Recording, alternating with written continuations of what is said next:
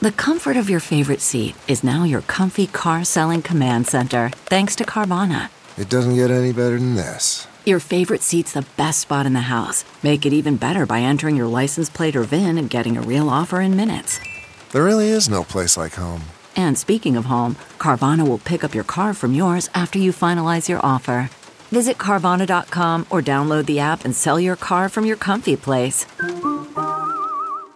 Hey guys, it's Danny. So, we love bringing you this weekly true crime content, but because it's so sensitive, we definitely need your help in order to keep our show running. So, we have something super exciting to announce we have a Patreon coming. It's Yay. actually dropping today. I'm so excited about it. So, we definitely need your support in this. If you do love listening to us weekly, we unfortunately can't continue the show if we don't have this kind of take off.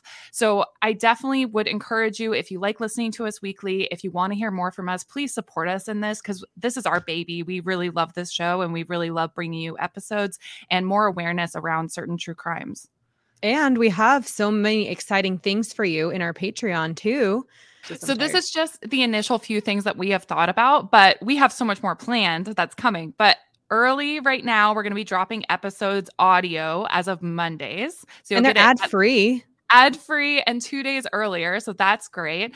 Um, on Thursdays we'll be doing a Q&A and a live stream so we get to talk about the episode, what we thought about it. You guys can tell us always in the comments you guys are telling us things that we didn't even know about these true crimes. So we can and we always discussion. Yeah, I was going to say we always have so many additional thoughts too after the fact. Just after reading your comments, we're like, "Wait, yeah, we and we want to look into that with you." So yeah. Um and on Fridays, we'll be dropping additional content like backstage content or blooper reels of the two of us and what we come up with during the shows that we can't always show you guys. It's not enough time always. And I think that's what's great about Patreon is it gives us that additional interaction with you all. And we're so excited to be part of it with you. Yeah, the interaction and the freedom to have more of a community as well, because we kind of have that, I find on YouTube, but I kind of want to branch it out more. Trigger warning the following episode contains descriptions of graphic violence and adult language. Viewer discretion is advised. I'm Danielle. I'm Max. And each Wednesday, we crack open a bottle of wine and dive into some thrills, chills, and spills. This is Innocent Till Tipsy. So it has been almost a year since film star Alec Baldwin fatally shot 42 year old cinematographer Helena Hutchins with a gun that was meant to be used as a prop. Can't I can't believe it's been a year. I know. it was October, yeah. so like we've still got a couple months, but it's wild to me. I remember calling my mom and being like, "Alec Baldwin killed someone." Like, I can't believe this. I remember seeing it on TV and being like, like trying to read, being like, "What? He killed yeah. like in a movie or like, yeah, yeah, that's so strange." Wild. And I hate that a lot of news sources keep calling it a prop gun. It wasn't a prop gun from looking into this. It was a real actual gun on this set. Like by a prop, do they just mean it's at a movie? Like, yeah, it's like a it's real supposed gun. to be used as a prop or like right. Obvi- yeah. Clearly so it's real. It's a, mm-hmm, it's a proper revolver. We'll get into the specifics on that as we go. Um, and it also injured the director, Joel Souza, which I feel like that's not really touched on at all. It's mostly just that yeah. Halyna passed away. Um, this was on the set of the movie Rust, which is a movie I didn't know this about this movie at all. Rust is actually the character that Alec Baldwin plays in the movie. That this has been put obviously on hold. Um, I don't know if they'll ever finish it, um, but it was a low budget western with an aging cowboy on the run with his 13 year old grandson. Um, hmm. obviously, at the time this made worldwide news. Uh, there's still an ongoing investigation into what exactly happened, how a live round made it onto the movie set, because it wasn't like the killing of um, Brandon Lee, you know, in 1993, where something right. was like wedged in that gun and it, it like shot off. Wrong. Yeah, it was a live round, which is illegal to have on movie sets. Uh, trying to piece the story together has been a headache because it's still ongoing. So like every news source I looked at, it was like, here's what we know now. And it's like all these pieces of a moving, ever moving, ever evolving story. But as of right now, Tuesday, August 30th, I've tried to compile it so that we can understand what is going on with the story and what we know about it now. Um, Obviously, there's been a lot of discourse concerning the impact of this event. Safety concerns about how notoriously dangerous Hollywood sets are have come back to the surface. Um, it's also turned into a political debate, which I think is interesting around gun laws in our country. Mm-hmm. Yeah. Especially since Alec Baldwin is a super loud liberal who has been so avid in support of gun control across our country, a lot of people have clinged on to that and been like, yeah, but you shot someone, you know, on a set. Crazy tweets have resurfaced from 2017 where he said, I wonder how it must feel to wrongfully kill someone, dot, dot, dot. And he had, I know, a link to a news article of a police officer who'd fatally shot a suspect outside of a 7 Eleven. And it feels like for a while everyone and their dog had an opinion of what Alex should have done and, and what the process would have been. And it really kind of ignored the fact that a set is a working, a movie set has a lot of components to it. And Alec Baldwin, maybe not who we're supposed to be focusing on. Um, yeah. Yeah. I, I've like briefly read some of the news articles um, that you shared. And I'm so excited to discuss this today because there's so many different angles to this. I think someone should be held criminally responsible for this. And I don't think it's Alec Baldwin personally after looking at this. Um, I think Alex should be held responsible for civil suits, which he also believes he should be held responsible for. Because there was um, a death, yeah. There was a death, um, but I think someone needs to be held criminally responsible, and we'll touch on um, who that someone I believe is. Well, um, also, but, you mentioned it's illegal for them to have live rounds on, a movie set, so that's like if someone were to get hurt when there's something that's more than negligence, it's something illegal happened first. Yes. Um, mm-hmm. Um, so just touching on how everybody had an opinion on this when it first happened, and we had little to no information about what actually happened on the set. George Clooney called the accidental shooting, quote unquote, insane, infuriating, um, talking about obviously the safety and how Alex should have personally checked the gun himself. To former President Trump had something to say on this too, which I thought was funny because if you remember, yeah, well, Alex was doing that um SNL. You remember he was playing Donald yeah. Trump during the election and everything, right? So right. I just thought it was funny. I wanted to put his quote in. Um, so he's a troubled guy. There's something wrong with him. I've watched him for years. He gets into fist fights with reporters. He's a cuckoo bird. He's a nut job. And usually when there's somebody like that, you know, in my opinion, he had something to do with it. But if nothing else, how do you take a gun and just whether it's loaded or not. How do you take a gun, point it at somebody that's not even in the movie, and just point it at this person, pull the trigger, and now she's dead? It's weird. Who would take a gun and point it at the cinematographer and pull the trigger? And she's dead? As bad as it may be may have been kept meaning you know people take care of the equipment and the guns and everything else but even if it was loaded that's a weird thing. Maybe he loaded it. There's something wrong with him. He's a sick guy. I mean i've seen him for years because he did i thought a poor job in tim- imitating me. That's um i like how you read it because that's basically yeah how it probably sounded in real life. Oh my, there's so much there too. Like well, he didn't know, obviously, from Might me be a little salty this. about being imitated. yeah, obviously, from looking me looking into this, he knew nothing about what happened on that set that day, and I feel like a lot of us didn't. I right. didn't. It was actually your suggestion for us to look into this case. I had no concept of any of this because I wanted um, you to research it so I could figure out what's going on. What the hell is going on? yeah, I didn't know. um, and I feel like with this, I don't think it's a question of politics. I, I kind of side with George Clooney on the safety concerns in this. Um, I feel like trusting Alec, well, Alec trusted a crew member who called the gun a cold gun, that it was a cold gun, meaning there was no charge in it, meaning it was just dummy rounds, which have nothing inside them, um, and not a charge because there's there's dummies and blanks. Blanks have a charge apparently to them with that little spark. But why was Alec handling a firearm if he was not taught to handle it safely? Like that's another thing. And I think we'll dive into a little bit of what he knew about guns and, and what he told police he knew about guns because it was it seems like it's basically nothing. And that that's a concern if you're handling a weapon on the set, whether it has blanks or not. And then I think what also really rubbed people the wrong way about this and why Alec received a lot of criticism concerning this, he went on like the defensive press tour very mm-hmm. shortly after right this. after Mm-hmm. And I think what we need to remember as a public is Alec Baldwin most likely has a huge team of people around him. So I'm not sure how much of that was his insight into what was going on to like his people being like, you need to get out there, you need to face this. You've got to do X, Y, and Z. You know what I mean? In order to cover your ass. Kind of, of this. Yeah. Yeah. So the shooting happened on October 21st, 2020. This was a Thursday afternoon. And by Friday morning, he had tweeted his initial statement. It said, There are no words to convey my shock and sadness regarding this tragic accident that took the life of Helena Hutchins, a wife, a mother, and a deeply admired colleague of ours. I'm fully cooperating with the police investigation to address how this tragedy occurred, and I am in touch with her husband, offering my support to him and his family. My heart is broken for her husband, their son, and all who knew and loved Helena. But then, just less than two months after the shooting, Alec did a very controversial interview with ABC News that's actually available now on Hulu. If anyone wants to watch it, I watched it in full.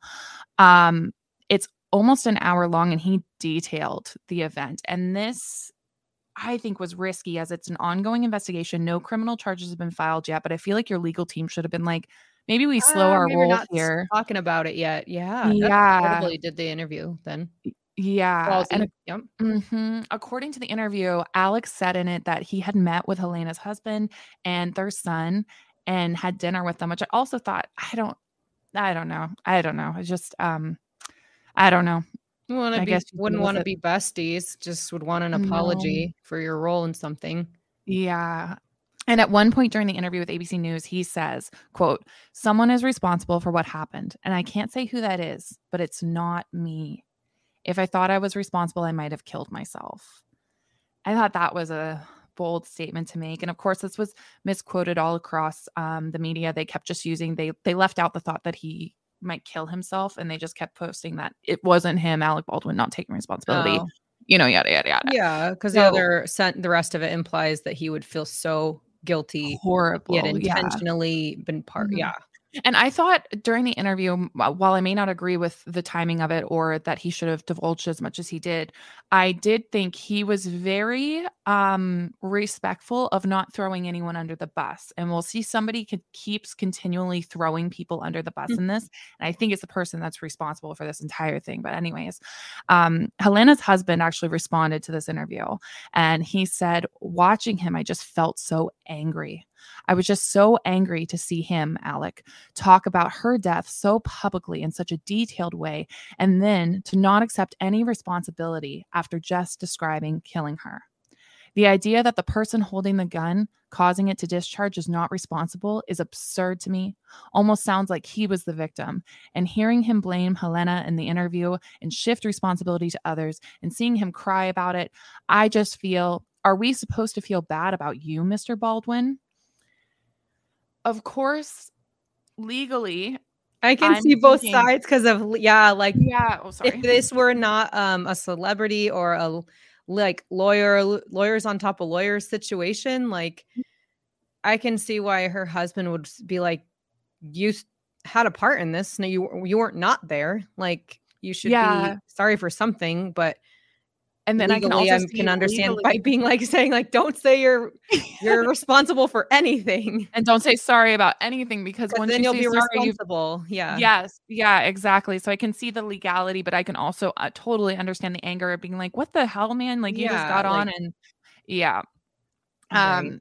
So and then beyond why out like beyond another like discourse of why alec has been so outspoken about this there was a lot released by the santa fe sheriff's department too which was also pretty controversial. So a lot of things have come out. The police cam footage from like immediately yeah. afterwards to police interviews. You can watch full police interviews from this and we're going to link some of them below because i watched at least i watched four of them for this. And um they are wild. Like uh, i watched parts of them yes absolutely crazy. wild. Um, and without lawyers, like nobody's yeah. getting a fucking lawyer. Oh, if you That's ever talk hour. to police, yeah, yeah, get a lawyer.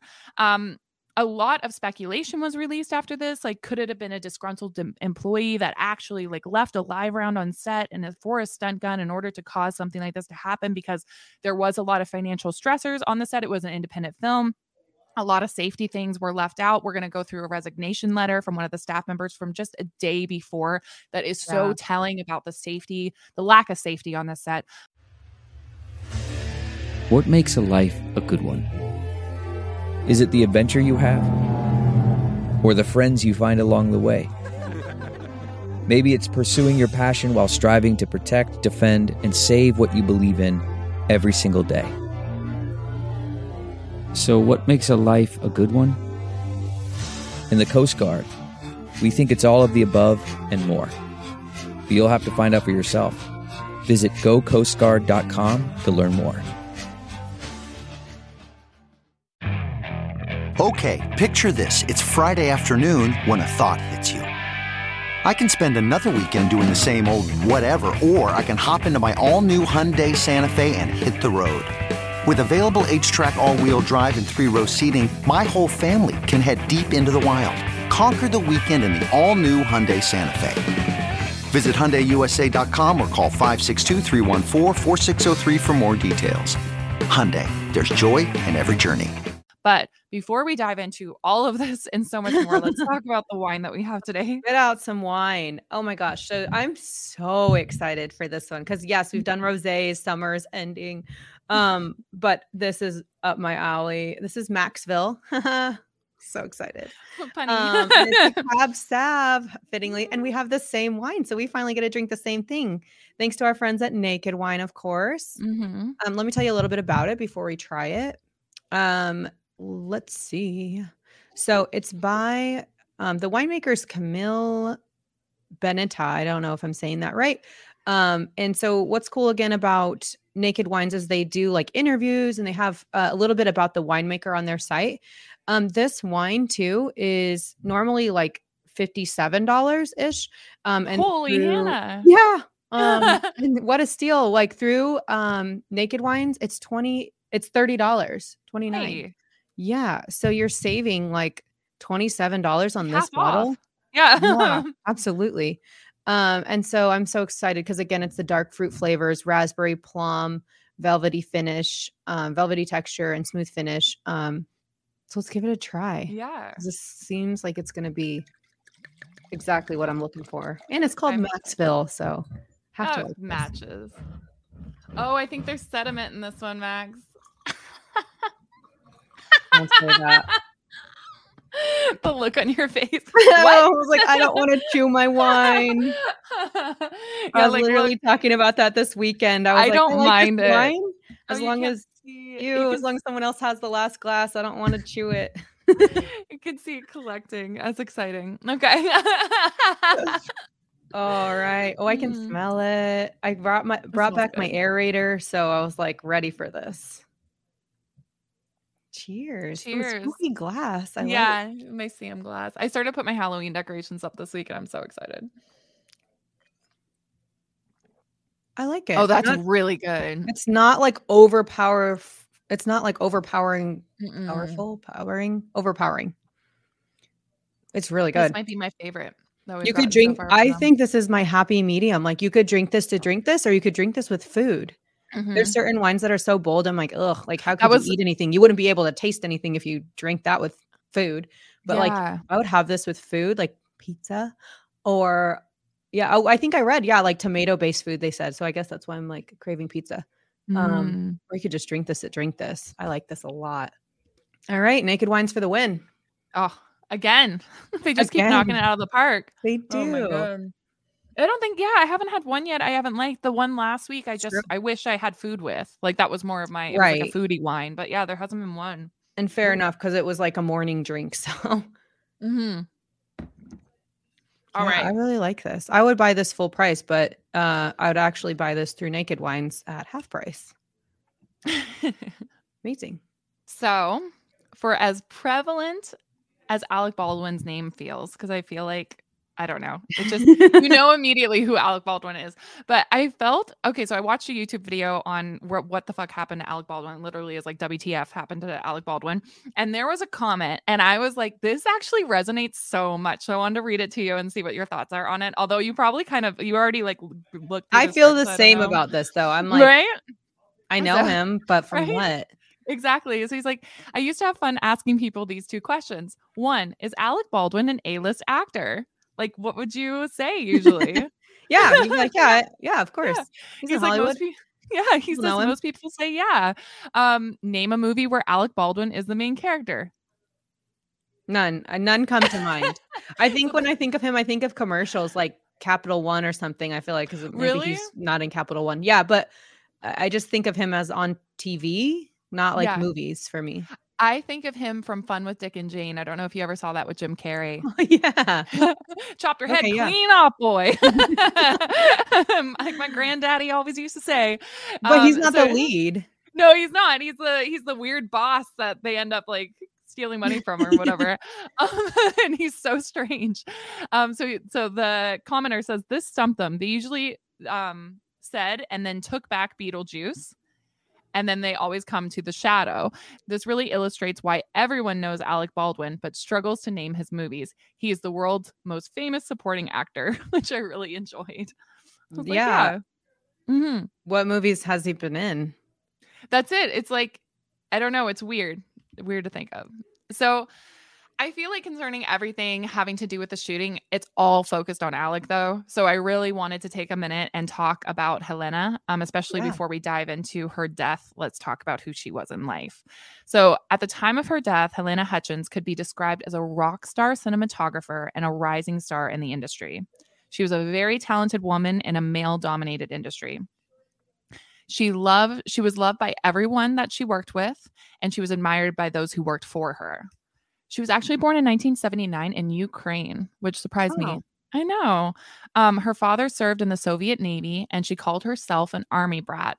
My mom actually was an army brat too. It's just like this like where you like uh, move around and yeah, yeah, yeah subculture of children, yeah, that are following their parents around the world. Um, they traveled a lot um, and she saw her parents through active duty and everything else. So it was actually while she was on a military base that she became interested in the film industry and she changed her study from economics to journalism. She graduated from Kiev National University with a degree in international journalism. And her wow. degrees really like they're so impressive. This woman really studied her field. So she then went on to work in Eastern Europe as an investigative journalist. Then she moved to London to work on documentary films and then later moved to LA, graduating from the American Film Institute in 2015. In 2019, she was named a rising star by American Cinematographer magazine, and she won awards for her work. Now, while in the US, she met her husband Matthew, who we were talking about earlier, and they had their son Andros. Andros was nine when his mom passed. Hmm. Um, I know. And while living in the United States, she maintained her Ukrainian citizenship. Citizenship. I can't talk today, guys. I'm sorry. Um, and she was proud of her heritage. She visited home often. But what really hit me about Alec's interview for ABC when I watched it, I actually cried over this like statement.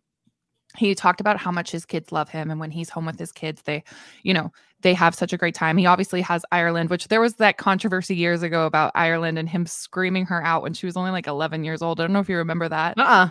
Oh, oh yes, look the up that phone call, the, the voicemail. voicemail, the infamous yes. voicemail. It calls oh, her like a okay, spoiled yeah. little pig, and all because she won't answer the phone. It sounds like a a, a narcissistic like a brat. Yep. Yeah, yeah, yeah, that's what it yeah. sounds like. Um, but he t- he talks in the interview. He's like, you know, my kids, um, their world, because he has a lot of young children now with his um wife, and but he says, but when his wife comes home, he disappears and his children that's everything and and he said he was so devastated that he robbed you know a son of his mother um so the night before Helena and Joel were shot, nearly the entire camera crew of Rust walked off the set.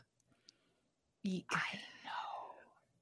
So there was a resignation letter that was left from Lane Luper, who was a camera assistant on the mm-hmm. film, and he cited concerns about the lax COVID policies the housing situation that they had because every night the crew had to drive to and from Al- Albuquerque and they were driving several hours to where their housing situation was instead After of nearby day. yeah. yeah, because they would really asinine. Mm-hmm. They'd film between 12 to 13 hours and then they'd have to drive hours. So they were afraid they're going to fall asleep at the wheel or something yeah. cause an accident. That was what. Mm-hmm. And this is mm-hmm. filming in the middle of nowhere, right? They're in like yeah. the desert. Yeah. So yeah. They're, they're at like... the Bonanza, Bonanza farm. Like that's like very famous, like um the Bonanza okay. filming area or yeah, whatever. Yeah. Mm-hmm. yeah. Um, but it's, they still have, yeah, a long drive home and it's kind of rural and dark and yeah, dangerous. Yeah. I mean, if you're been work up all day. Yeah. And then he specifically mentioned gun safety on the set, which I thought was interesting. Lane so did a, in his resignation. Yes. So this is an excerpt from the letter. He says during the filming of gunfights on this job, things have often played very fast and loose. So far, there have been two accidental weapons discharges. Oh my God. Yeah. And one SFX explosion has gone off. In my 10 years as a camera assistant, I've never worked on a show that cares so little for the safety of its crew. It's an accident waiting to happen. Yeah. That's sad. That is so preventable. I mean, wh- like one mishap, I don't know because I'm not in the industry, but like you see, it seems like in any workplace, like one mishap, people are like, whoa, we can't let this happen again. Like wake up call. But yeah. to have three already, mm-hmm. and they were only filming like a really short time, right? Like it's like a three week film timeline. Yeah, 21 days. 21, 21 days, days filming. Film it, and so mm-hmm. they were mm-hmm. only like two weeks in. Yeah. Yeah. Where like some films take months, mm-hmm. years, I don't know, but like, mm-hmm. yeah. Wow. I feel like because their budget was small, because a lot of people think, well, Alec Baldwin's in it, so it's that higher price thing. But Alec was actually filming it with his friend Joel. And so this was actually an independent film. Alec was also a producer on this. So he wasn't just an actor, just to let that be known. And it wasn't um, necessarily like hugely funded, this movie. Right. So I feel like they were cutting a lot of corners to make this film work. And I feel like the armor that they hired was a huge corner they cut. Um, but we'll talk about that. But the Rust producers actually responded to these allegations, of course, after the incident happened, but the resignation letter was given before the incident happened. I think that's just telling.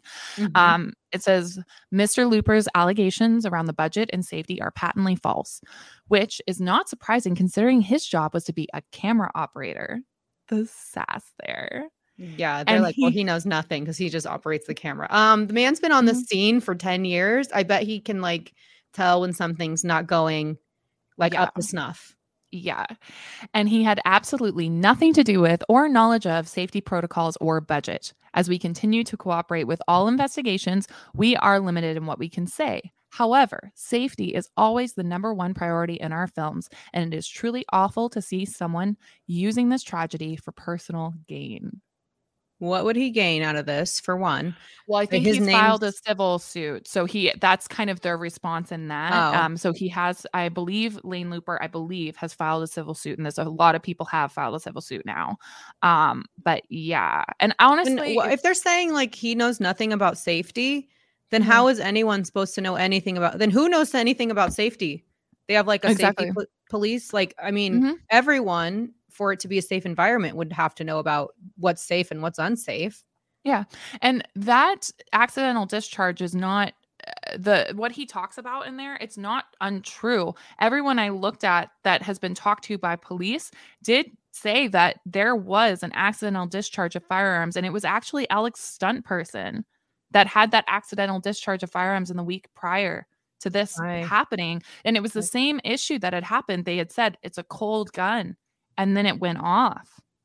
So it eh, like there were issues that were a lot of red flags going on here that could have prevented this.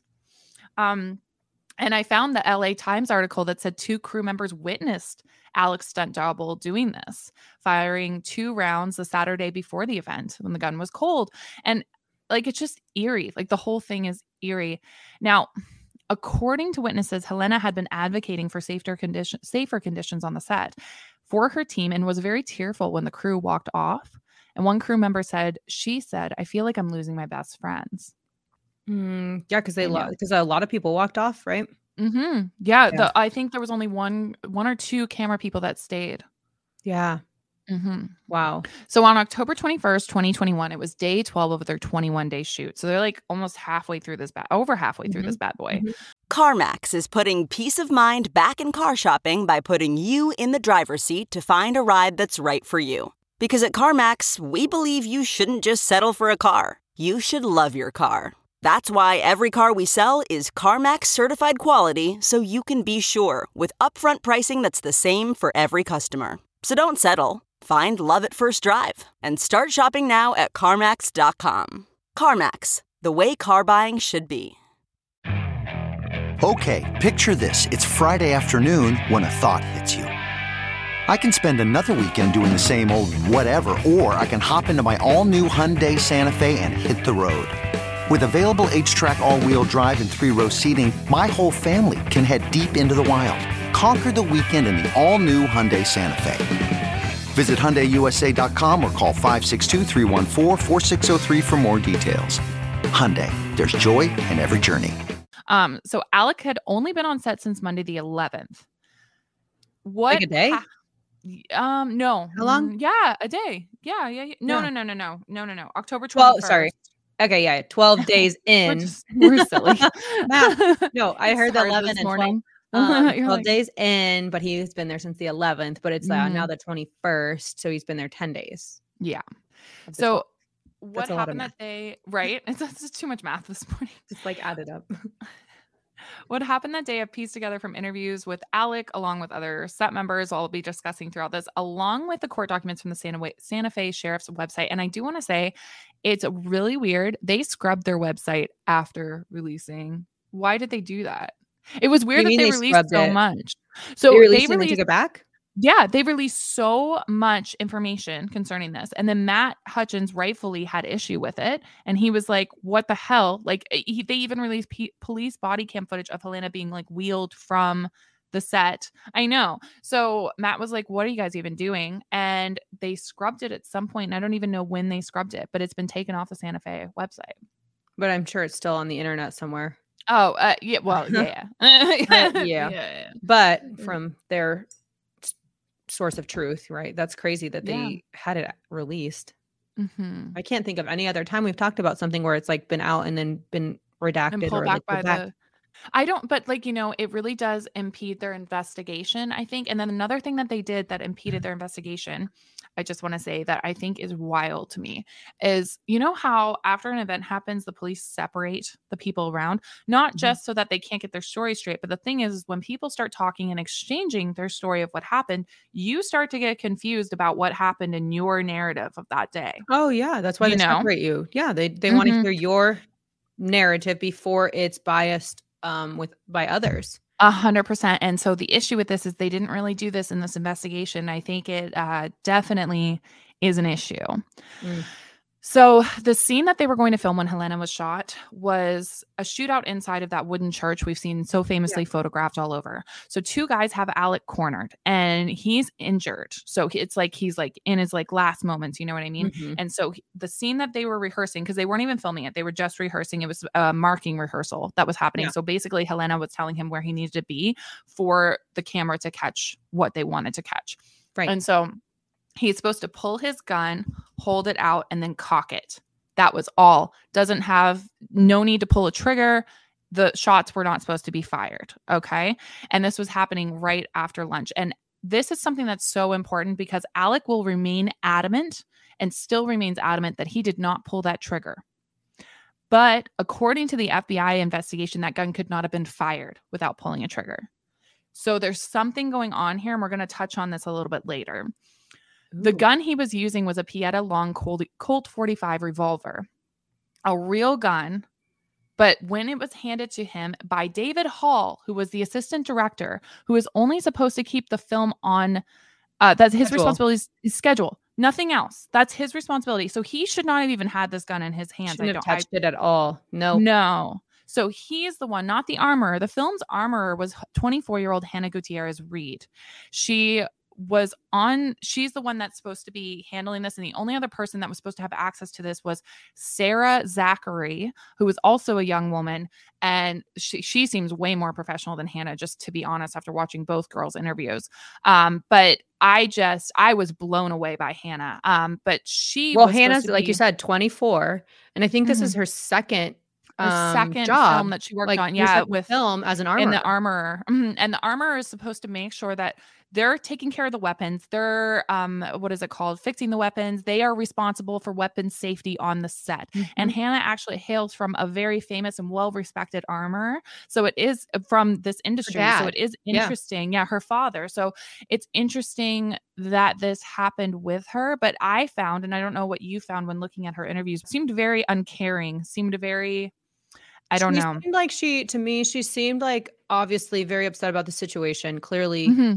but she seemed like she just knew in her words that her her career is fucked. She's like, yeah, mm, like her job well, is safety and someone gets hurt or and then killed obviously and no not going to work in this industry. Like second job out the gate we're done See, to me, she doesn't seem upset about Halyna being hurt because at yeah, that point, obviously, her career. She's upset about her career. She's upset yeah. about her and what's going to happen to her. And I'll never work in this industry again. And that that is so telling to me.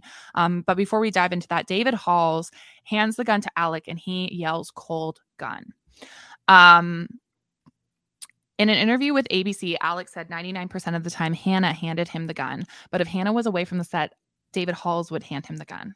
Now, according to Alec, Halyna was showing him where to point the gun, which was mm-hmm. at her, which also has people that are gun gun 101 safety is supposed to be you treat that gun as if it's loaded. However, we're on a movie set. So this yeah. is this is where I get confused because live rounds shouldn't have even been in the question if things were up to s- safety protocol, there would be no live rounds. They're on a movie set. It's supposed to be a cold gun. And anyone that's watched a movie knows that there's guns that are pointed at the camera. Mm-hmm. That's how they get that shot. That's so it's so weird to me. And we know that prop guns are pointed at people as well like you know and and shot at as well. So it's interesting to me that people have come down on alec for this and also come down on alec that he did not double check the gun. And that's what george clooney's comments were because supposedly he should have double checked the gun. But like alex said in his interview with police he only knew as much about guns as an actor is required to know. And of course that depends on the set that he's on depends on the gun too i mean mm-hmm. i don't know mm-hmm. i i have shot a gun. Obviously, we're in the states and in the like Wild West in the center.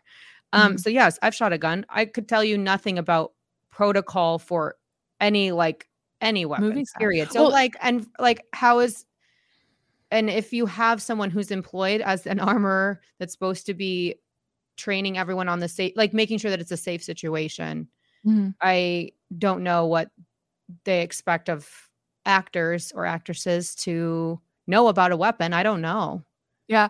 Well, I'm confused That's too fair. because I was uh, it's been over a decade since I was Sig Sauer, Sauer trained. Um so I was like trained on how to use a weapon and I really don't know if I would know on a movie set to check the weapon. Like that's what's so weird to me make sure that there's nothing in the in the barrel. Anyways, um also, it's not just checking the weapon, just to clarify too, because on mm-hmm. the set, it's live rounds, dummy rounds, um, blanks like just because there's something in the weapon wouldn't necessarily mean it's what's supposed to be in there. Yeah, I mean that that was the problem with gun. like it should have been. It should have been a cold gun, mm-hmm. and there shouldn't have been any live rounds on that side. But it's, it's so crazy. So, um, he says that Alec had said that sometimes they'll go out to the range when on set and work with the actual weapons, but that's basically all he knows. So Alex shifts the blame in that interview and he said that it was the armorer's job to check that gun and it was not his place and he'd placed his trust in Hannah. So also, she when they shoot on a range, I know this um mm-hmm. when they mm-hmm. shoot on a range it's so that they can practice acting. It's so yeah. they can practice acting like what it's like to shoot these different weapons in real life. Yeah, so yeah. that they mm-hmm. so it looks realistic in the movie. Mm-hmm. Yeah, yeah. Um, so before lunch, Hannah loads five rounds into the gun. And then the sixth one she loads after. Now, I thought this was interesting. Her attorney, number one, says that she has no idea where these rounds came from because you know what these friggin' fools did? They took the rounds and they just put them all on a tray. Like they were all out of boxes. Ah not a good time. And she has this organization system for her fanny packs, which is just wild for me. So she's got this fanny pack and she has all these like areas, pockets where she has the different rounds, her dummy, her dummy rounds. And you in the same pa- fanny in pack? the same fanny pack, her dummy rounds, her um her blank rounds, all of these in the same fanny pack. And she just she knows the organization for them. So her attorney and her have clung to the belief that the set was sabotaged because they were already running through financial problems. Obviously, the camera people walked off the day before. So, this is what they're clinging to and saying that she had no idea where the rounds came from and they were probably mixed up on purpose. The only thing is is how how was that person to know that those were the rounds that she was going to put in? But then here's the interesting thing. That gun Hannah went to load that sixth round. The reason it wasn't loaded until after lunch was the gun was dirty and wouldn't allow her to load the sixth round. That's a big red flag to me. I've never handled a gun that's so dirty that you can't load around, that you means something else it. is in there well, or something else is wrong. It's so weird. So she waits until after lunch. She cleans out the that area and then is able to fit that six round in. But then what's weird is she the police asked her when they do the interview. They say, "Why do you think it was like you couldn't load that six round? Like wasn't that weird to you?" And she said, "Well, no, because the gun's been dropped a lot." Like this huge means, red flags. Oh my gosh, this is just so cringy because re- that's major red flags. Like when you think of how Brandon Lee died, and that there was something wedged you know what i mean in that barrel and then it, it, shot out when he when it was fired. It shot out at the full force that a bullet would actively shoot out. It wasn't a, it was a blank round so it shouldn't have killed him but because it had been stuck in there it came out with that same impact and that's what it came out like a bullet because there it was came out like large and powder and then the projectile was stuck in in mm-hmm. in the gun so. So why are we not treating safety like like it's just it's wild to me. I can't believe that those rounds are not one. I know there's no not supposed to be live rounds, but I can't believe those rounds are not like locked up. Like if you're responsible for something, think about like people that are responsible for records. They're like, mm-hmm even like in an office, you're like, no one is allowed to touch our HR records. So only one person has access to these. But you have got ammunition. Yeah. But that's ammunition mm-hmm. just in a fanny pack floating around. Like, yeah. And not just a fanny pack. There's like this cart she like keeps talking about where they've just oh, got oh, yeah. this out. And also in the actors' belts, they're putting these rounds in as well. And then it's like she does, she can't keep track of this. She they lock the guns up. They think about that enough. So the guns are locked up, but they don't have the ammunition locked up at all. It's weird. Um, yeah, guns are dangerous when there's ammunition, and ammunition's dangerous when there's guns. Like mm-hmm. it should mm-hmm. be both. Why would you not be? Yeah, and a numbering system too, like a mm-hmm. checkout system, a process for like keeping track of yes what rounds are with what people, like or where. Yeah, that's wild. It is wild. negligent. So Alex says that he pulls the gun like he's supposed to for that scene, right? So he pulls it out of his holster and he does what he's supposed to do the first time without incident, cocks it, all of that, right? Then the second time he does it, he says he cocks it and then the gun just goes off. Okay. So that's his statement and he sticks with that statement. He says that Halyna falls falls backwards. He thought she'd passed out. She's silent, but it wasn't until Joel starts screaming that he's like something is wrong here. So obviously the set erupts into mayhem and the following next couple hours, Alec is just trying to make sense of the event. You can even see at the beginning of his interview with police that it's finally hit him that, oh my God, this might have been a live round. And you can see his anger and understanding this. Like you can watch it unfold in his interview. The whole thing is online. Yeah. And he continually at the beginning keeps trying you can see you can tell it's immediately after the event and you can tell he's processing it because he continually keeps repeating it's impossible that it was something wedged in the gun because that's originally what he thought he thought it was like a brandon lee situation mm-hmm. that that was what had happened but he's like no it went through two people and you can see that emotional now you know but in my time and i'm older now but when i was younger and i was shooting guns and stuff i've never seen a theatrical flash round where the material went through someone's armpit, came out their body, and hit somebody else in the shoulder. Yeah. I'm wondering if your department is prepared to go find out what comes out of his shoulder surgically. Is that a live round? That's what we are actually looking at. Is that a lot? Because I don't, it doesn't make any sense otherwise. Uh, it, yeah. It hits her in the armpit, comes out her shoulder, goes into his shoulder, and he just told me on the phone, I talked to Joel. He said, they showed me the x-ray, and the shape of the thing in my shoulder is the shape of a bullet.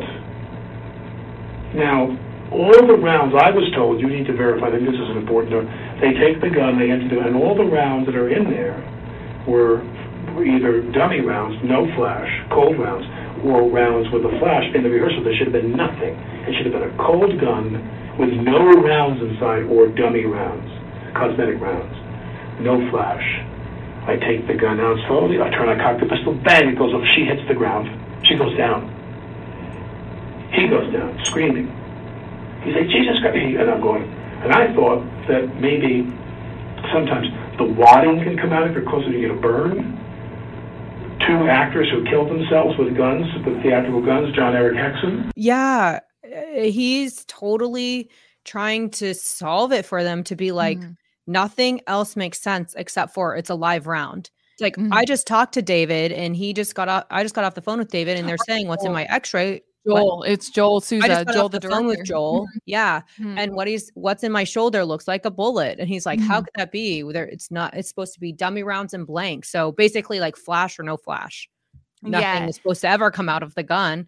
And then he goes on to say, like, but we know it could be dangerous, like if there's wadding or something else. That's another part of like a cartridge of a bullet um, that could mm-hmm. come out if you were really close, could still be damaging. Like, I mean, you mm-hmm. could get you could get seriously injured with a BB gun. Like, oh yeah, not just oh, about yeah. the bullet or no bullet. Like, yeah, still like it's a lot of force. force. Yeah. Mm-hmm. So. And- yeah. He's puzzled. He's so puzzled. He's puzzled. And then he also says at one point, eh, like they ask him, is this could this have been intentional? What they're trying to I can tell what they're trying to figure out is Eh, you know was this like a murder? Like can we figure that that out? And he says well if it was the round like a live round she'd be dead which is just heartbreaking. We'll get into that because he at this point in time does not know that she has died. The police know that she has died but he does not which is the really dirty thing about this interview but we'll touch on that in a second. But he says the important question for hannah would be have you ever commingled live rounds with theatrical ones? Which is illegal. Like he is trying to piece this together for them and that you can tell this is all stuff he's now asking himself and he's he's just like brain about. dumping on them because yeah, it's, it's, incredible to me that someone like Alec Baldwin doesn't have a lawyer present with him. Like, so this is what's wild. the shooting, like whether it was a murder or and she died or didn't die, it would still be like charges for him if he like had responsibility. So this and- is what's wild about his police interview is he comes in and this was horrifying to me to watch. He comes in, he's obviously distraught, you know, from what just happened. Like mind you, he is not the initial victim in this obviously, but I would say he is a victim of the entire circumstance. He is extremely upset. This was an accident. And they sit there at about the 4 minute mark and go over his rights. And I'm going to make yeah. you watch this and they say, you know, you have the right to remain silent, blah blah blah blah. And he says, "So my only question is am I being charged with something?" And they say, "Oh no, Mr. Ball Baldwin. This is just a formality and everything. He then goes on to have an over hour long conversation with the police, an interview with police without a lawyer present, which don't ever do this. I don't care if you're innocent. I do not care. Have your lawyer present. Someone would like, wild to me. He is not aware that Halyna has died. He is not. And he would not be told until the hour 11 minute mark and the only they thing know. I can say to counteract that is one, you don't have to be charged with something. It's an interview. They're trying to it's get information. They can charge you after after they exactly. have the information. Um, mm-hmm. So yes, talking to police without an attorney presence never advised by an attorney. Never a good thing. Um, but also kudos to the police to gather information because that's the only way they're going to get the information. Like Hannah guess, didn't but- have to talk to them at all. If they would have both lawyered up, then no one would ever be responsible ever. Like so we know so much more because they both decided to speak with police. They should have, have done it with an attorney present. Oh yeah. Have you seen the clip of him being told that she's dead? Yes, yes. It's, it's so dirty. The way, but the way they did it, they go, they have finished their questioning supposedly, and they're like, even he's talking about, he says to them, like, hey, I want to go home to New York. I'm not supposed to go home until this day. He's trying to make sure they know he's not fleeing, is basically yeah, what he's trying to yeah. do. He's trying to make sure there's an open line of communication. So he's like, you can reach me. Is it okay for me to go home to my wife because she wants me home? Is that fine? And they, oh, Mr. Baldwin, ha ha ha, like, you know, you better do what your wife says for you to do, right? And then, and then the other officer looks at the other officer and is like, are we ready to? And they're like, nod. And then they're like, she's passed. And he literally and he goes jumps backwards. Like he is like, yeah. It's so gross. So Joel's still at the hospital, but the other person involved didn't make it.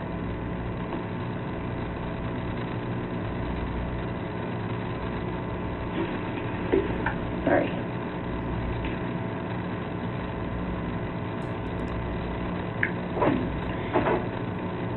I just didn't want you to hear it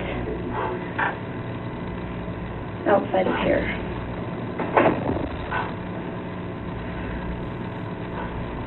Is there something we could do for you? Um, that's that one. Comfortable driving though. I want to go my wife. Of course, we could even give you privacy. No, we're gonna go. Okay. Yeah. I, I I just like don't talk to the police without an attorney present because my like he had no idea she had died. He had no idea. So yeah. Anyways. it's very sad because clearly that's not the way I mean in a non-criminal investigation, that's not how you'd want to hear about anybody that you care about passing. So, mm-hmm. from like a human perspective, I understand why that's horrible it's to just so drop a bomb on him like that. Yeah. Uh, and so upsetting. And then also, I don't know when there would be a good time for him, them to tell him because that's why they wanted to get the information. So, just, me, I'm like not on the cop side at all. I'm like, fuck no. them. That was so dirty because they were trying to get, they were trying to catch them. They were trying to catch someone in this, and um, that's I their job to find out who's responsible. Watching, I, mean, I was like, it, mm. ah, I know, I don't like it. I don't mm. like it. I don't like it either. It's dirty. Oh god. But anyways, so Sarah Zachry was the prop master on this. This is who Hannah says is the only other person other than her, the armorer, that has access to the guns. Um, she talked about that misfire in her police interview, which I thought was interesting. Um, she did have a lawyer with her, surprisingly, because Hannah and Alec did not lawyer up for either of their first initial interviews, which was shocking. They both talk about the um the films company has an attorney. I mean, it's a business, but this is it. Like, yeah. So there, she Hannah even makes mention of like um i know they're like do you want to do you want an attorney? She's like well how would i get one? They're like well we can give you a public defender. She's like when? She doesn't want to wait around for one kind of. She's like eh. she's like well i just know i'm probably supposed to have a lawyer. And they're like what are you talking about? They're like well the films company? She's like yeah like one of their lawyers. Like i'm mm-hmm. sure they're all supposed to have lawyers. Yes. Sarah. So Sarah seems extremely professional, which was shocking to me because her I, I, would say Hannah is just not very professional at all.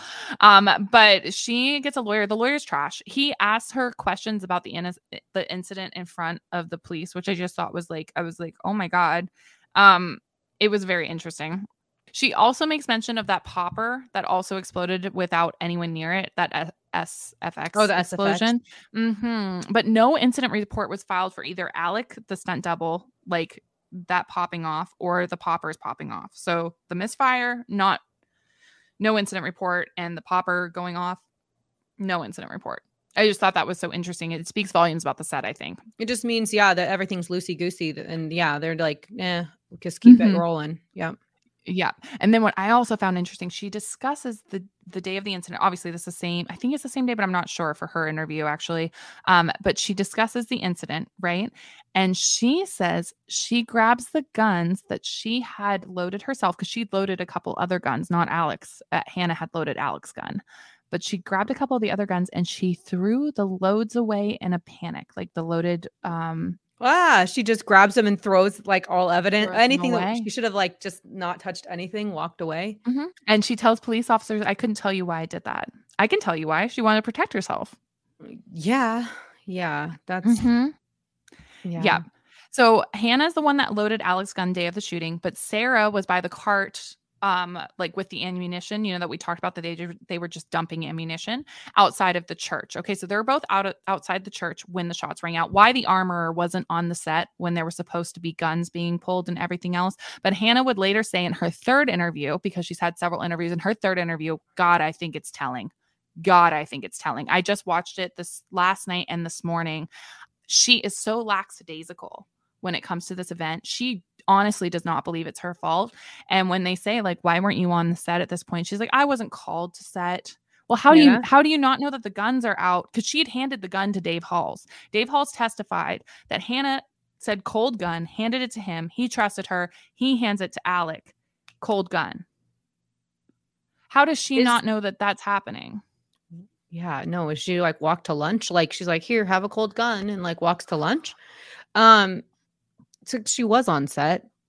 Clearly, she was on they, set, but she wasn't. She's in not the, in the. She's yeah. not in the church with Alec when he's pulling that weapon out of his holster. I just think that's so interesting. Mind you, it's just a rehearsal, but she said it was because no one let her know that that was going on. But that's interesting to me because she handed the gun to Dave after lunch, after she loaded the sixth round.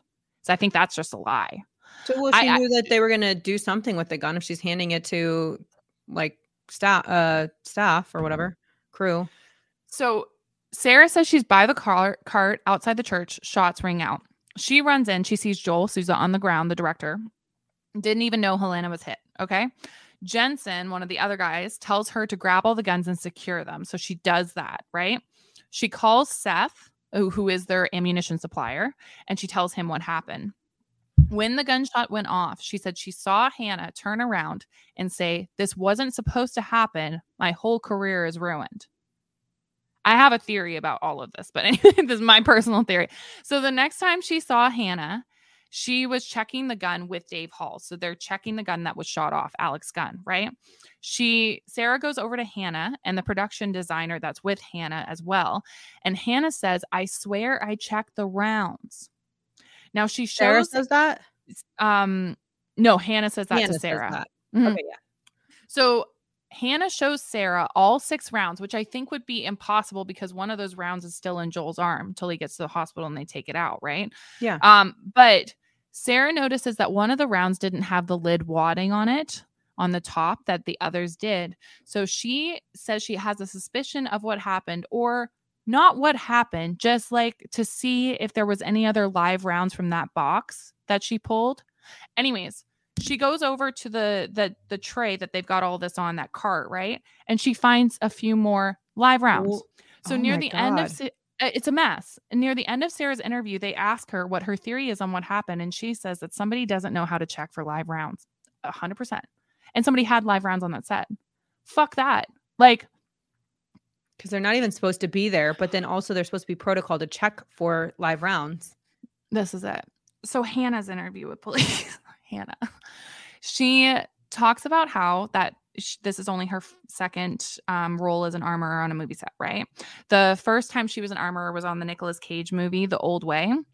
Um, she said that she didn't really feel ready at the time to take the role of lead armorer, but, quote, I was really nervous about it at first, and I almost didn't take the job because I wasn't sure if I was ready, but doing it, like, it went really smoothly.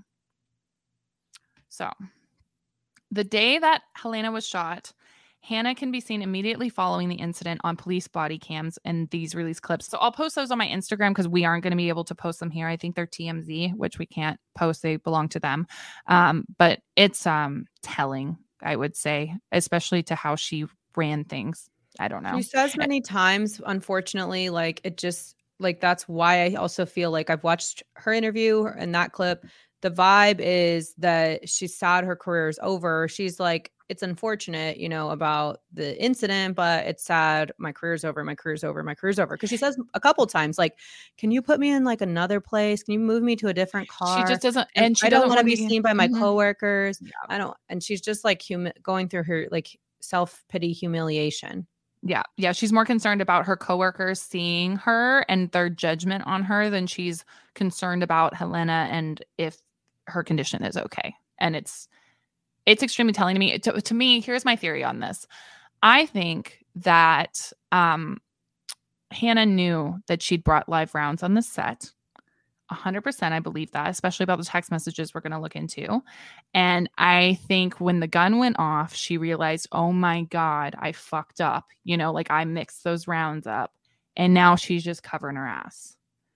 So we'll talk about why I think that because there's some I don't know about this. I'm excited to hear there's about this. There's some but... text messages between her and Seth and everything. And I think I don't think she brought live rounds on the set in like I don't think in any I think this was an accident. Yeah, yeah, I don't think this was intentional at all. But I think she she brought live rounds on the set. She knew she brought live rounds on the set. And when the gun went off, she thought, Holy shit, I can't believe I did this.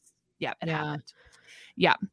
So I she, get also not that not to say like you would be personally embarrassed, know your career's over. Like all of those are valid things. It's just they would not mm-hmm. take they would not trump or take precedence over your immediate concern for those injured.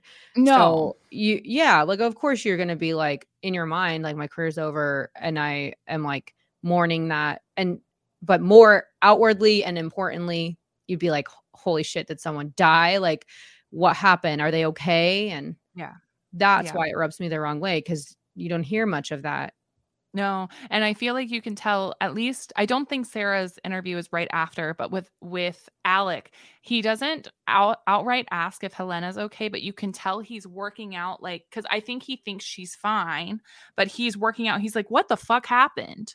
Meanwhile, like Joel at the hospital. Also, yeah, yeah, yeah. Got shot through like the armpit. So he's like, mm-hmm. oh, like it doesn't. I think for me, it doesn't look like it registers to him that like, oh, she could die from mm-hmm. that injury because Joel didn't die. She got shot through the armpit and it went into mm-hmm. him, like, and he didn't die. So, like, it just mm-hmm. seems like it didn't register that that would be a possibility for him. Yeah. So their way of telling the, di- and then that's the thing too. I don't think Hannah honestly knew how to tell the difference between the guns. Um, here's a picture. Um, and I just want to see if this is something that would have come out of one of these. Totally. It wouldn't be a, li- a real, real live gun, uh, ammo. Um, so that that looks like a blank one, which I'm pretty sure because normally the blank ones like they have kind of this little line right there, Mhm. and I'm pretty sure the regular ones don't. Okay. So that looks like that would be in the blanks all the time. That was what was pulled out of the shoulder. Oh my God, poor Halyna. So that's why they were thinking it could be an actual live round at this point. really. Yeah. Does that look like it would have been a live round too? Well, honestly, if we had my extractor, we could pull this out and check it, but um, I don't know. Actually, make a phone call on that. Yeah, I don't know, because look at that line. That's kind of a distinct thing. That's, I think that's mostly for dummies. Okay. Hold on. It might, it, that might be a regular live round though. It looks pretty. That's what they were thinking. It could be a live round. Um. Holy fuck. No. I I just. Okay, picture this. It's Friday afternoon when a thought hits you. I can spend another weekend doing the same old whatever, or I can hop into my all new Hyundai Santa Fe and hit the road. With available HTRAC, all wheel drive, and three row seating, my whole family can head deep into the wild. Conquer the weekend in the all new Hyundai Santa Fe. Visit HyundaiUSA.com or call 562-314-4603 for more details. Hyundai, there's joy in every journey. I normally find bras to be so uncomfortable and constricting, but Skims has changed that. You know I love Skims underwear, so I finally tried their bras, and Skims has delivered again. Skims bras are worth the hype for the amazing shape and support they give, but what I wasn't expecting was how comfortable they are too. I've tried so many bras in the past, and the main issue that I have is that they weren't supportive enough, to the point where they felt slouchy. I love my Skims wireless form bra because it's so comfortable and supportive. The older I get, the more I care about actually being comfortable in what I wear every day. And with my wireless form bra, I no longer have to sacrifice my comfort for the support I need. Shop Skims bras at skims.com, now available in 62 sizes, 30A to 46H. Plus, get free shipping on all orders over $75. If you haven't yet, be sure to let them know we sent you. After you place your order, select podcast in the survey and select our show in the drop down menu that follows. I think I watched all you wanted me to watch, but also you can't stop watching because it's just so insane. Um, where they're like, "Does anything else stick out to you?" She's like, "Yeah, the whole camera crew quit yesterday." yeah, noteworthy. She's like, "Do you know why?" She's like, "No." Well, you know Mm, what's so safety? interesting about you know what's so interesting about that entire thing is now her and her lawyer have locked onto that theory that she was sabotaged and somebody put a live round in there that the, she doesn't know somebody intermingled it. It wasn't her. She didn't do it. Not from that Dude, what's her ammunition. explanation for why she can't tell a live round from a dummy? Then, Well, this is fucking it because they're like, mm, "Do you know what this is?" And they show her Mhm. a picture just in case we can't like share this clip with you or you don't go to watch it. The- So I think- like, "Did you Mhm. you know what this is?" She's like, mm, "I think that's like a a dummy round or blank." I don't remember what she says. She's like, and they're like, mm, "This came out of the shoulder of Joel." They're like, "We think it's a live round." She's like, "Uh." Oh well, maybe this marking. I mean, this marking looks like it could be from a dummy. And like, they're like, no, it's the live round we pulled out of him. Yeah, like it that is so shell shocking to me that she can't tell the difference between a live round and a fake round. And she said the way they would do it, and I don't know if this is normal on sets, but they would shake it near their ears and see if it moved to tell if it was a live round or a dummy or like a um a flashbang. But how would they not know that it wasn't like a dummy or a blank either? And then the other question is is after okay, so she said she didn't really check the gun after lunch because it had been quote unquote locked up, even though it had that ammunition in it. She cleans it out. She puts that additional shot in because she said it was dropped a lot. So she couldn't fit that other shot in. She didn't think it was weird because that gun had been dropped a lot. Obviously, the gun's damaged, right? Yeah. Um, used on other films too, right? It's not this is not Mhm. the first one that's been used on. So I, I don't know that for sure. Um, but I just find it interesting that she has no concept between the two different rounds. And she just hands it off to David, who hands it to Alec, cold gun. But the thing that's interesting to me is afterwards, she says she gets the gun, right? She opens it up to check, check what happened. And she said she noticed that one of the dummy rounds had been discharged. A dummy round shouldn't have had any gunpowder visible to it. If you shoot off a gun and you shot a gun, you get gunpowder. You can see it just on your hand. Inside the gun, that's why you clean guns. It's obvious that a gun, like a bullet, has gone off, not just a dummy round. So it's very interesting to me that she can't even tell from that that this was a live round or at least a blank that went off and not just a dummy round. Yeah, because what we're what we're differentiating is powder or no powder, powder from a dummy no round mm-hmm. to a blank to a live round. And a dummy round shouldn't have had a had powder shouldn't at all because there was nothing charge. inside it. Right. Yeah. So I watched her third interview between last night and today, and I have to tell you, it's infuriating. Ha- it's fucking mm. infuriating. Her and her lawyer, they're committed to this crazy story that this was sabotage. Um, that now she's in a civil suit now with one of the ammunition suppliers, which we'll touch on in a second, um, because of sabotage. She says she'd never put live bullets on the scene. We'll talk about why that's just simply not true.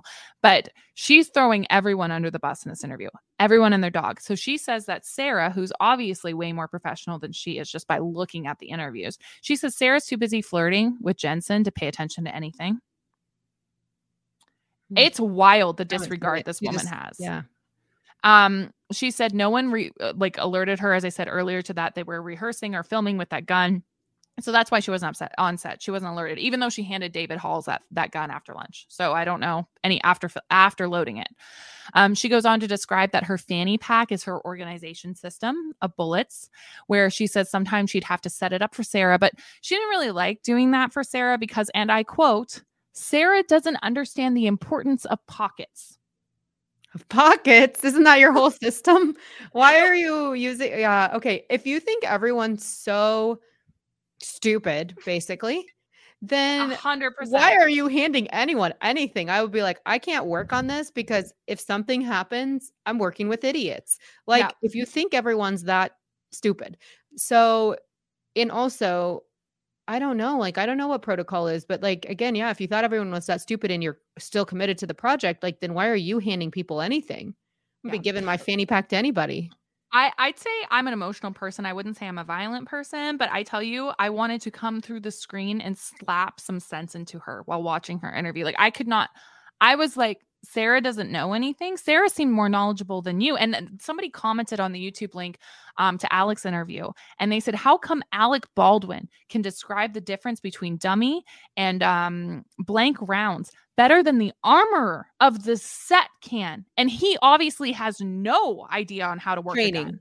Yeah, no yeah. training on it, formal training, right? Like Oh, cheese and crackers. And I tell you too, she also threw Alec under the bus. She said that nobody wanted training, that he was this big wig actor and she had to fight for it.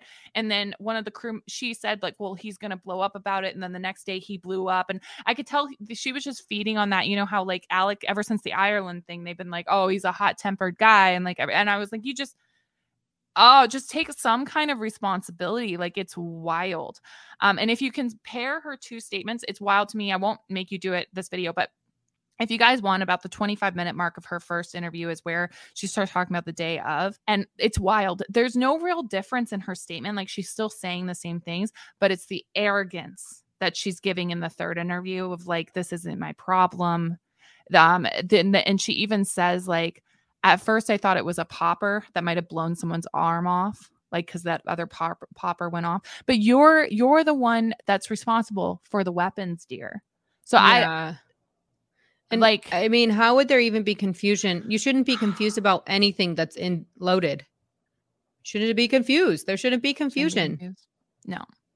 So there is an investigation happening in this. So far, no criminal charges have been filed. They say still it's too soon to know if they will be. Honestly, with Alec Baldwin not getting that lawyer that day, I swear to God, if he had been anyone but Alec Baldwin, he would have been, He'd been charged. He would have been yeah. charged, and we wouldn't even heard about it. I swear to God, that happens to so many people. You start talking to the police after after shooting someone, even accidental, you know, but like I don't, anyways. So event is still under investigation. So far, investigations have investigators have recovered hundreds of rounds of ammunition, appears to be a mixture of blanks, dummies, and what appears to be live rounds. Oh my god, Hundreds. it could have happened at any point at any time in like at a shootout or something. Like any time.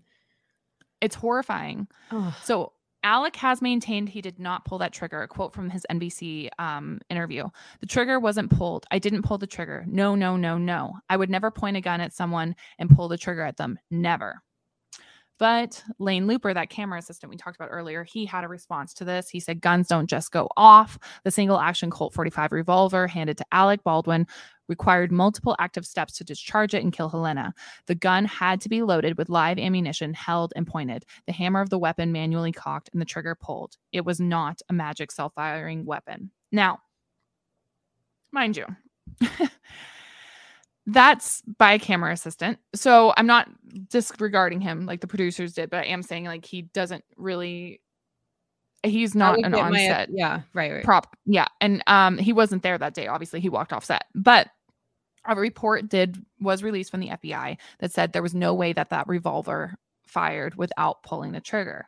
Now, Alec's lawyer responded to this and said the FBI report is being misconstrued. The gun fired in testing only one time without having to pull the trigger. When the hammer was pulled back and the gun broke in two different places, the FBI was unable to fire the gun in any prior test, even when pulling the trigger because it was in such poor condition, which also corroborates what Hannah said about the gun being dropped. It was in very poor condition. Which, which is also fired. why I think I had read that it was, yeah, I mean, it's not a brand new gun that's like been dropped once and oh my God, it's like broken. I think if I remember, and if that's a reliable source, sorry, I don't have sources, it's, it was used from other sets.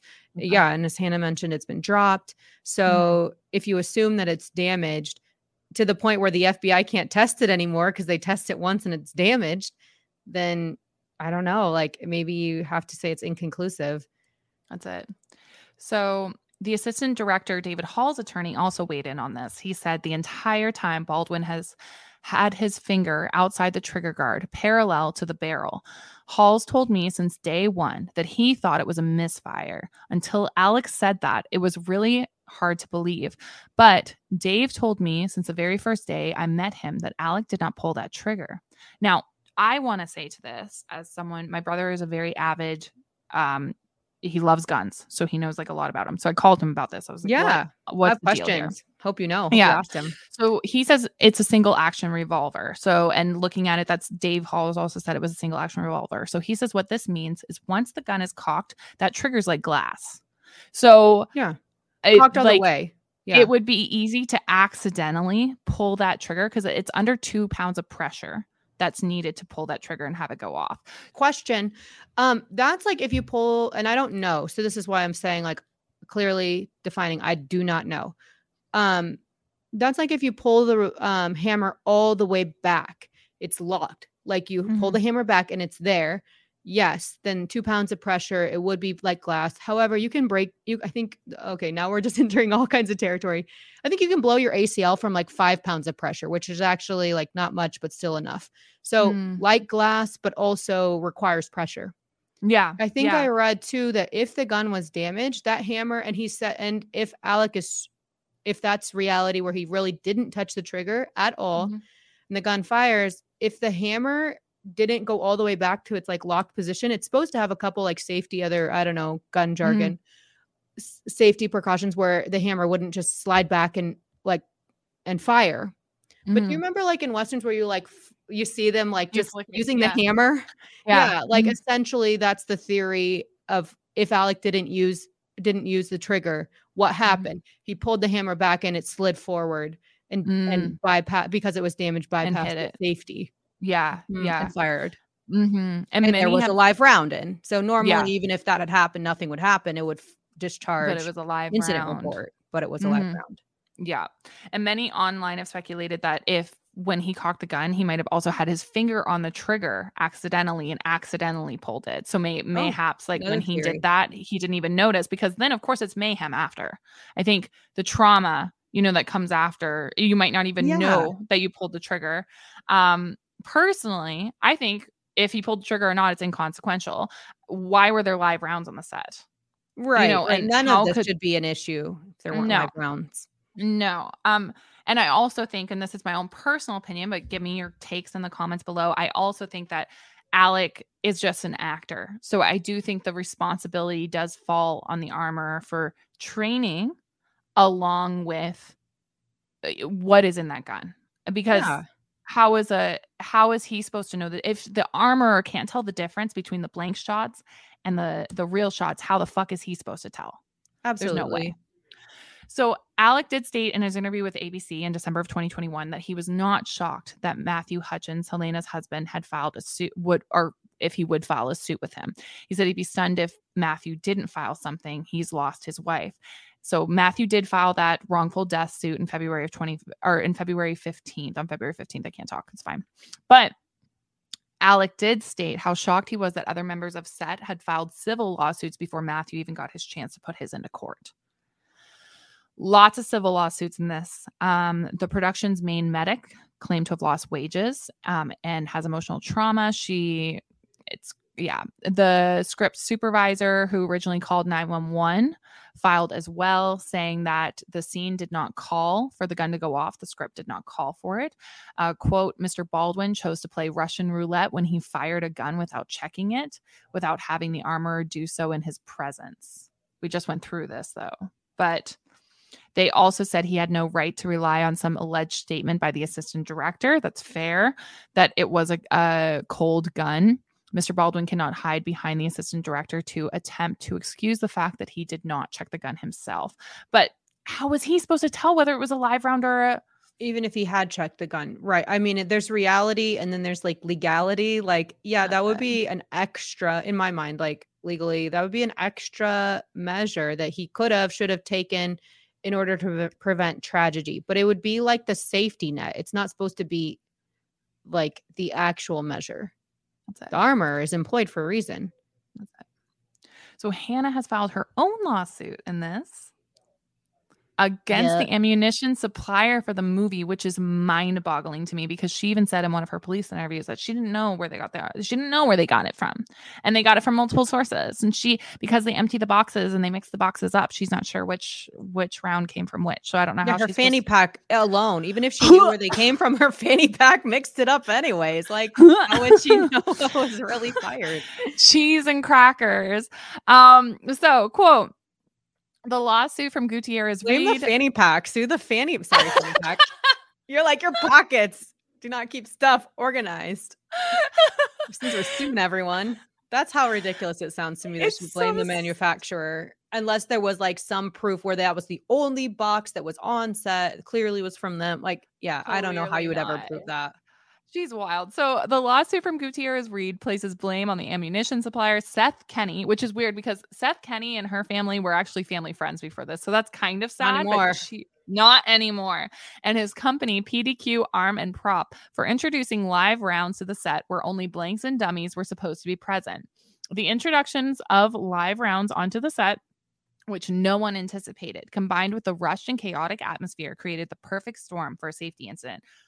Wait, this is interesting. Kenney has said previously that he's sure his company did not send live rounds to that set because it's illegal. But get this, get this, get this. I find this really interesting because of Seth's interview with police, where yeah, he said they interviewed him right away too. They or interviewed I mean, him too. Oh wow, yeah. yeah, okay. He said, "I wish she would just come forward." This was before she'd lodged this complaint, so it's not like it's it's it's not like retaliation. No, yeah. He says, "I wish she would just come forward. She thinks she's going to get away from with this." Yeah. So Kenney Everyone asked knows she's negligent. Yes, Kenney asked the investigators if she's come forward about shooting live rounds on a movie set. What? They she they did say, it before? Get this. They say that no one came forward with this information. August 15th, she's texting Kenney. He shows this to investigators. You can see him in the interview. He holds up the phone. He's like, I'm showing you. So on August 15th, she texts that she wants to shoot, shoot live ammo out of the guns from set while working on that Nicolas Cage movie, The Old Way. Quote from Seth. She wanted to shoot live ammo out of the guns, the TV movie guns. I said, no fucking way, obviously. And then she acknowledged, down below, right? You you do see where she said, "I'm going to shoot them out of mine now." The lawyer, Hannah's lawyer, released uh, like on a movie set. So how were live rounds introduced to this movie set? I dare she's shooting, fucking say. Well, Hannah. I mean, yeah, it's a fair. If we have to make any leaps of like probability, yeah, yeah. So this is the yeah. smallest leap. Yeah. So her lawyers then said Hannah, as armorer, is required to know the functionality of weapons and to have good working knowledge of their features, including their safety handling. In text, Hannah asked Seth if she could fire live rounds through a trap door, meaning historical weapon, a Springfield trap door. Hannah wanted to fire the historical weapon after working hours and off the production set. Seth stated that live rounds shouldn't be fired through prop guns, and Hannah listened. Obviously, she didn't. No, nope. obviously not. So my brother, who's like a gun person, he says prop guns can blow up. So that's one major reason you should not be using live ammunition through them. But Except also, for Alex gun was a working revolver. It wasn't uh, yes. technically like a mm. prop. Like exactly. I'd also be scared you'd forget a live round in a gun. Dude, I don't know I, why you would do it. Period. It would be too risky to do it because of that reason. You'd be like, we're gonna ruin it. Like, I mean, even say it even works. It's like Alex real revolver. Say you don't forget it. What if you ruined it? It's been like they was clearly the FBI used it and they ruined it. Like, what the hell? Yeah. I think it was only a matter of time before she wasn't gonna work in this industry. There are a lot of uncaring things happening. Um, and I think she needs to be held criminally responsible. But after looking at this case, at the end of the day, I see a lot of people who not only don't want to be held responsible at all for their part in Halyna's death, but also truly don't believe they had any responsibility. There's so much shifting blame in the comments from people about this. There's not enough concern for what really happened the loss of the life of a mother and a friend and an amazing cinematographer. Like, is more concerned about it wasn't me. Like, obviously because yeah like we just talked about alec if he were to take any responsibility oh, yeah, yeah, then he could be held Publicly. liable mm-hmm. and even if he feels like morally responsible because he was the last person holding the gun for example then even if he admits that it's a legal ramifications i guess this podcast is sponsored by BetterHelp. Now, it's not a crisis line, it's not self help, it's professional therapy done securely online, and you will be matched with a therapist in under 48 hours. And what I love about BetterHelp is that you can log into your account at any time and send a message to your therapist. And they respond with timely and thoughtful responses. And you can schedule your weekly video or phone sessions so you don't have to sit at an actual therapist's office. You can do therapy wherever. I love it because they have such a broad range of things that they can talk about and are experts in. So if you feel like something's overwhelming you, like I know right now with me, content seems to be overwhelming me. Forever, I'm always distracted by The Office or scrolling on TikTok for forever and not really paying attention to what's going on within me. So I feel like that's been super helpful. Yeah. And if it's not your match, they'll match you with someone else. So I know I had to try with one therapist and then I switched to another therapist that was a better fit for me. It's also way more affordable than offline therapy, and financial aid is available for those who may need it. Join the over 2 million people who have taken charge of their mental health by visiting betterhelp.com slash ITT. That's better, H E L P dot com slash ITT. And BetterHelp has a special offer for ITT listeners. You'll get 10% off your first month if you go to betterhelp.com slash ITT. Again, that's BetterHelp, B-E-T-T-E-R-H-E-L-P dot com slash ITT. I do want to say at the end of that police interview, when he finds out that Halyna um, is dead, um, he says, "I just want to call my wife." Like that's all he wants. They they're asking him, "Can we drive you anywhere? Can we?" And he's like, "No, I, I just want to call my wife." And those infamous photos of him where he's holding his mask and he's on the phone, or where he's doubled over, you know, outside. That's from outside the police station after he's found out that she's she's passed. Um, and I just wish I had seen this equaled reaction across the board.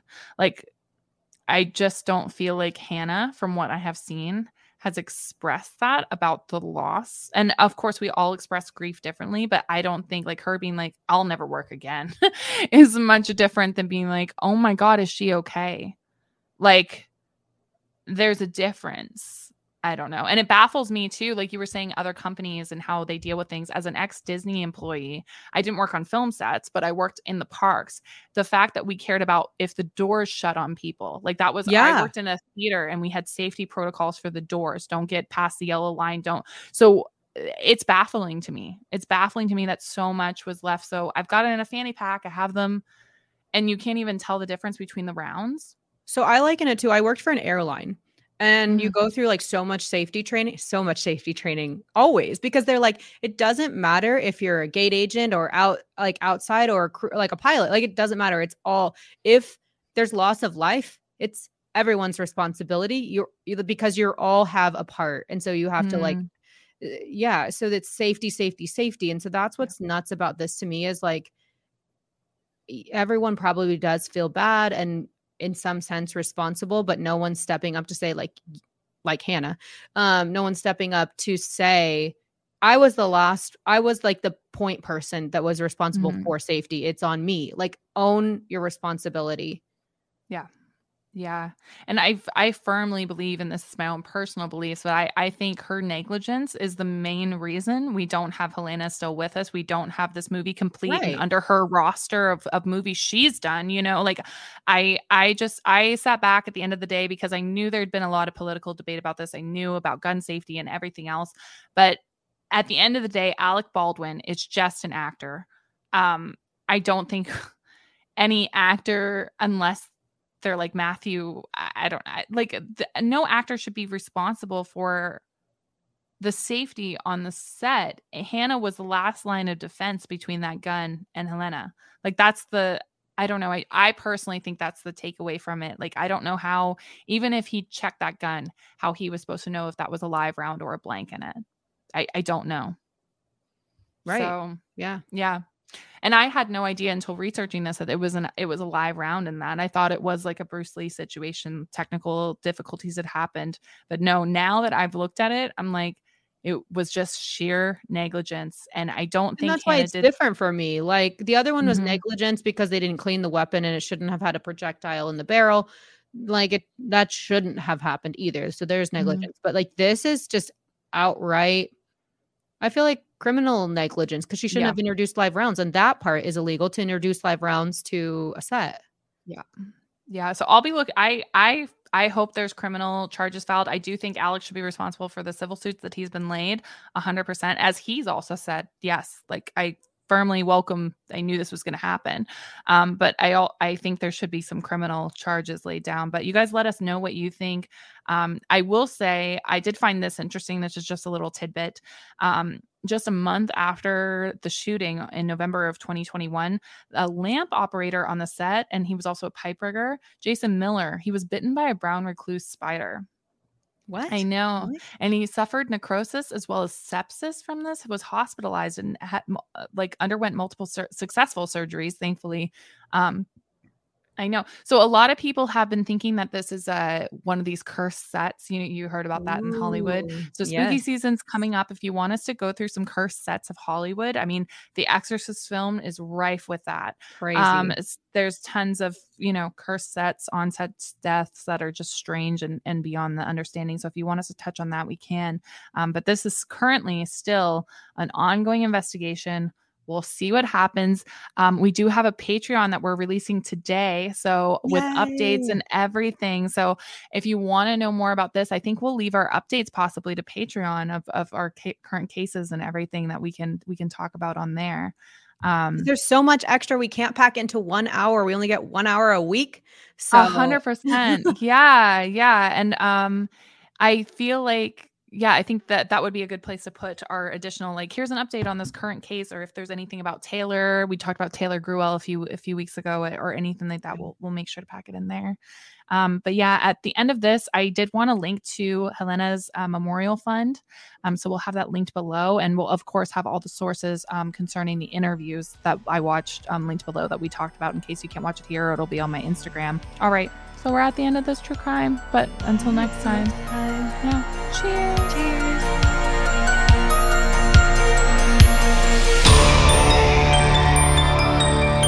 A Hurrdat Media Production.